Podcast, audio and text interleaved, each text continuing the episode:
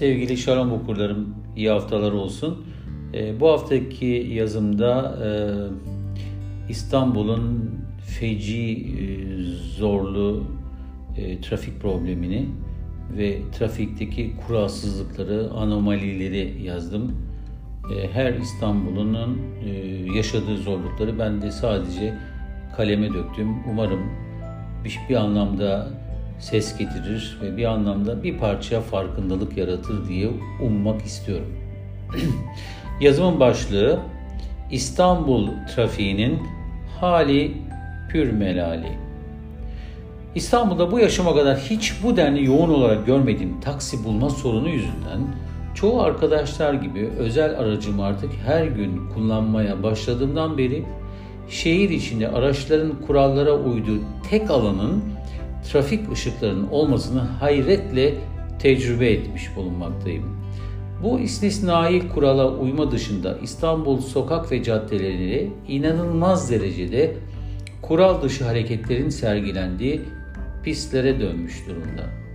Bir anlamda trafiğin sıkışıklığını azaltan veya boş güzergahları önererek trafiği düzene sokmaya çalışan akıllı telefonlardaki yüksek performanslı navigasyon sistemlerine rağmen trafikteki kuralsızlık, ötekine saygısızlık ve tıpkı ortak yaşam kurallarını hiçe sayarak toplumda kaos yaratan bencil bireylerin yaptığı gibi trafikteki benzer davranış biçimi insanın bu kentte ruhen yaşayamayacağını düşündürtüyor her geçen gün daha da şiddetle. 20 yıl önce Kahire'ye yaptığım bir seyahatte dünyanın görece büyük nüfusuna sahip bu kentteki trafik kuralsızlıklarını gördükten sonra memlekete dönüşte toprağa öpecek bir hissiyata girmiştim. O dönemde şakayla karışık olarak araçlarda sağ sol sinyal verme donanımının sanki opsiyonel olduğu gerçeğiyle karşılaşacak, şoförlerin açık pencerelerinden kollarını dışarı, dışarı çıkarma suretiyle ne tarafa döneceklerini bu yöntemle öteki araçlara duyurduğunu büyük bir şaşkınlıkla gözlemleyecektim. Neyse ki İstanbul o zamanlar dahi bu kadar trajikomik bir trafik uygulamasını icra etmiyordu. Lakin bugün trafiğe çıkanların eskiye göre çok daha kuralsız, saldırgan ve bencilce araç sürüşleri İstanbul'da trafiği allak bullak ederken kurallara uymak dışında hiçbir kurnaz harekete tevessül etmeyenleri ben bu şehirde ne arıyorumu geçmişe göre çok daha hararetli bir şekilde söyletmeye itmekte. Üç şeritli caddelerde kuralsız park eden araçlardan dolayı trafiğin bir şeride düşüp bir dakikalık geri 10 dakikada geçmeyi hangi dünya şehrinin gördüğünü bilemiyorum. Bu kuralsız park etmeye, bekleme yapmaya neden bir müeyyide uygulanmadı da bir başka sancılı soru olarak sürekli zihnimi kurcalamakta. Sokak ve caddelerde bulunan iş yerlerine sattıkları ürünleri teslim eden kamyon ve kamyonetlerin neden trafiğin en yoğun olduğu zaman dilimlerinde bu uygulamayı seçtiklerini sorduğunuzda verilecek hiçbir makul cevabın olmamasına rağmen yıllardır aynı kuralsızlığın arzı endam etmesine sinirlerinizin dayanmasını bekliyorsunuz beyhude olarak.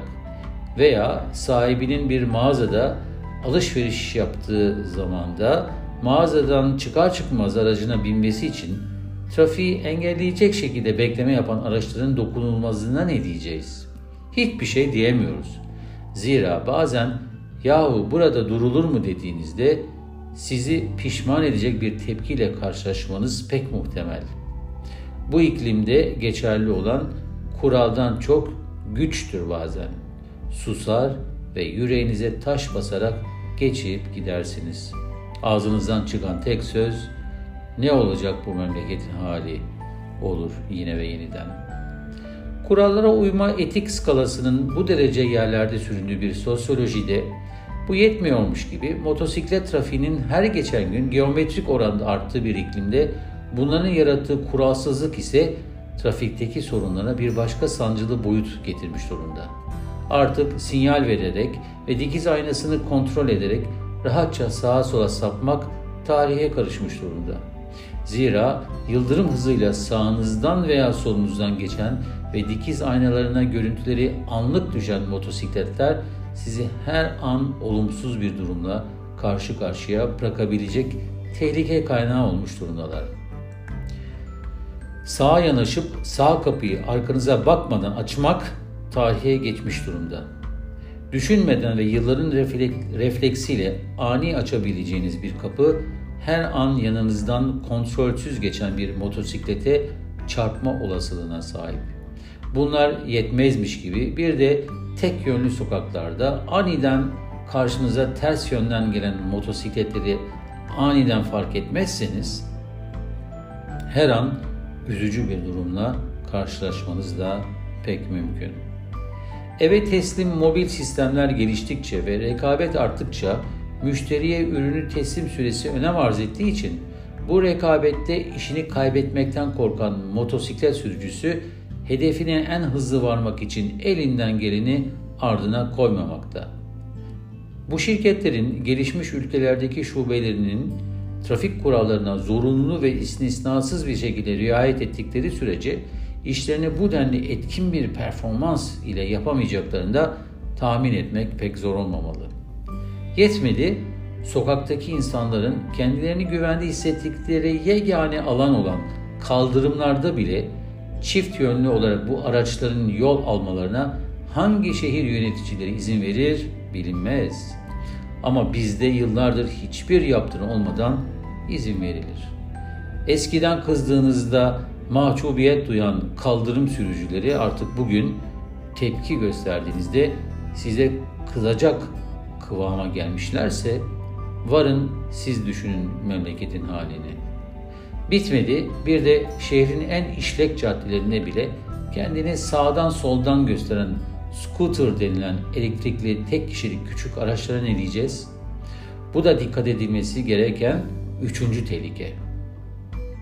Üstelik bu aracı kullananların çoğunun kasksız olması başta kendileri olmak üzere herkes için büyük tehlike arz ederken etrafınızda dert ettiğin şeye bak düzeyindeki sosyolojik bir iklim olduğu için bunun da önüne geçilemeyeceği gün gibi ortada. Ez cümle İstanbul'un trafiğinde araç sürmek sizi dünyanın en dikkatli ve en çabuk zihni ve fiziki refleks veren bir karakter sahibi yapıyor. Dünya birinciliğini oynayacağımız yegane alan burasıdır. Ünlü Fransız sosyologu Emile Durkheim, bireyin yaşadığı toplum içinde sanki herhangi bir toplumsal ve moral kural yokmuş gibi keyfince veya oluşmuş ortak kurallara uygun olarak davranmamasına anomi adını vermişti. Durkheim, toplumların köklü değişim dönemlerinde eski dönemin değerleri ve etik kuralları yok olurken onların yerine geçecek yeni toplumsal ve etik kuralların oluşmasının zaman alacağını da ileri sürmüştü. Bir anlamda kuralsızlık olarak nitelendirebileceğimiz anomi, trafikteki İstanbul insanını ele geçirmiş durumda.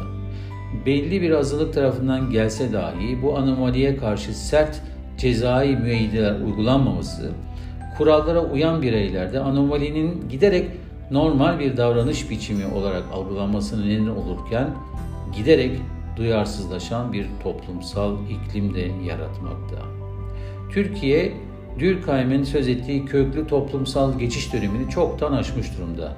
Ancak hukuksal altyapı olmasına rağmen hala sosyal hayattaki bireylerin gösterdiği kural, kuralsızlıklarla mücadele edebilecek bir iradeye tam olarak sahip olamaması belki de sorunların çözüm sürecini sürekli ileriye götürmekte.